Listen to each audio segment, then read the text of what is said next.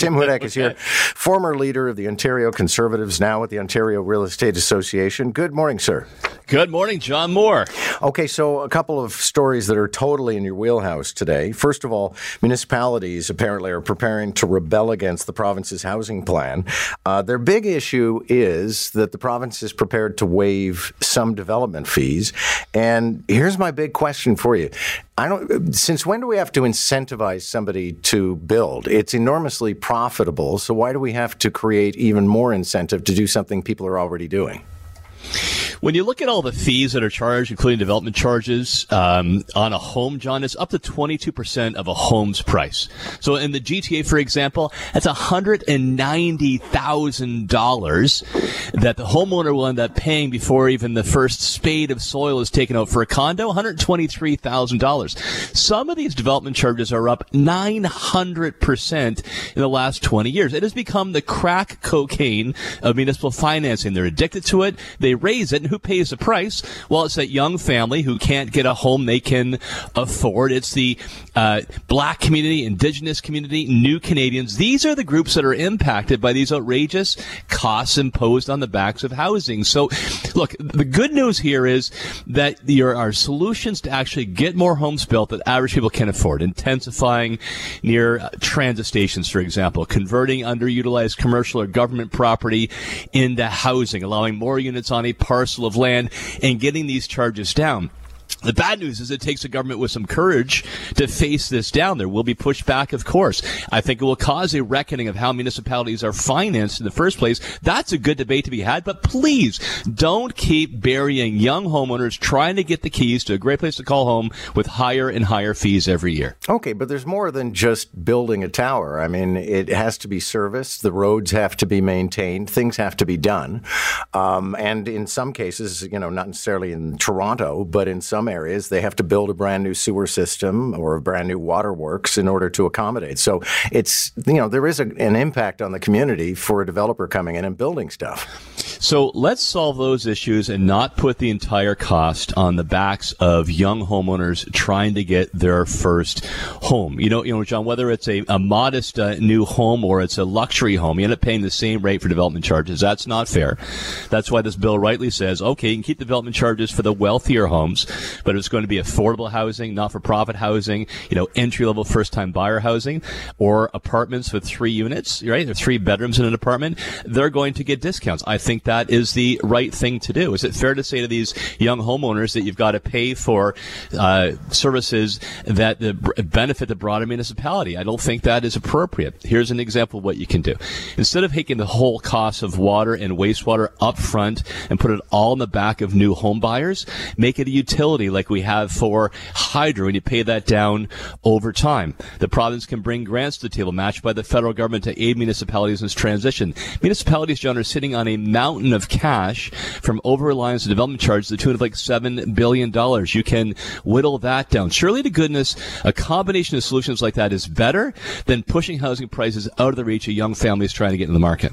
Uh, what about the growing din about how this greenbelt property swap is actually going to end up benefiting friends of the progressive conservatives? And I'm very mindful that developers like to spread the money around. So the liberals have been benefiting over the years from largesse. But it, it does seem, let's just say, suspicious. Well, I got a solution for this. Look, I, my um, my work on the Green Belt goes back to 2005. It just I happen to be the critic for municipal affairs and housing under PC leader John Tory when this legislation was passed. And what happened in 2005 was there was not an analysis of land to say this is environmentally sensitive and it should be put in the Green Belt, and this land is not, and it can be developed. A series of arbitrary lines were drawn, no matter what the value of that land. By way of example, in my riding in Grimsby, there's a piece of property that was already serviced, had water and sewer under the ground that was arbitrarily green belted. So doesn't it make sense to take out property that is not environmentally sensitive, that is right next to existing development to help build the 50,000 50, of the homes we're going to need, property like that. And in return, you put more acres that are actually environmentally sensitive into the green belt. So you have a swap where you can develop housing on non-significant land and you improve the quality and quantity of the green belt. That seems like a good deal to me and to taxpayers and to people who care about expanding the greenbelt.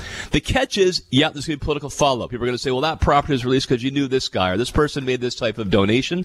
The solution here is you need an arm's length transparent process that will look at criteria, report to the public on why land was, was taken out, what land was put in to replace it, and that way you can get away from these sort of odious accusations and any temptation by developers by putting at arm's length and transparent on why land happened. At the end of the day, you get more homes built and improve the quality of the greenbelt. That's a good deal to me. Uh, our foreign affairs minister is bringing in the Russian ambassador to reprimand him and whoever was responsible for a bunch of anti-LGBTQ uh, 2S plus tweets. I can't quite figure out what's going on here, and frankly, I'm beginning to think that it's time to tell the Russians to pack up and get out. Now, maybe getting to that point, and, and, this this among many other causes for that. This is a, a Russian culture war that has now erupted on Canadian soil, right? I mean, this is something that Putin has been driving. Putin's had an anti-gay agenda for some time. He promotes Russian nationalism. He's even said one of the threats of Ukraine invading was John. Terrifyingly, they have gay soldiers, right, who may take over Russia and change the values. They're certainly teaching the Russians a good lesson. yeah, there you go. Exactly.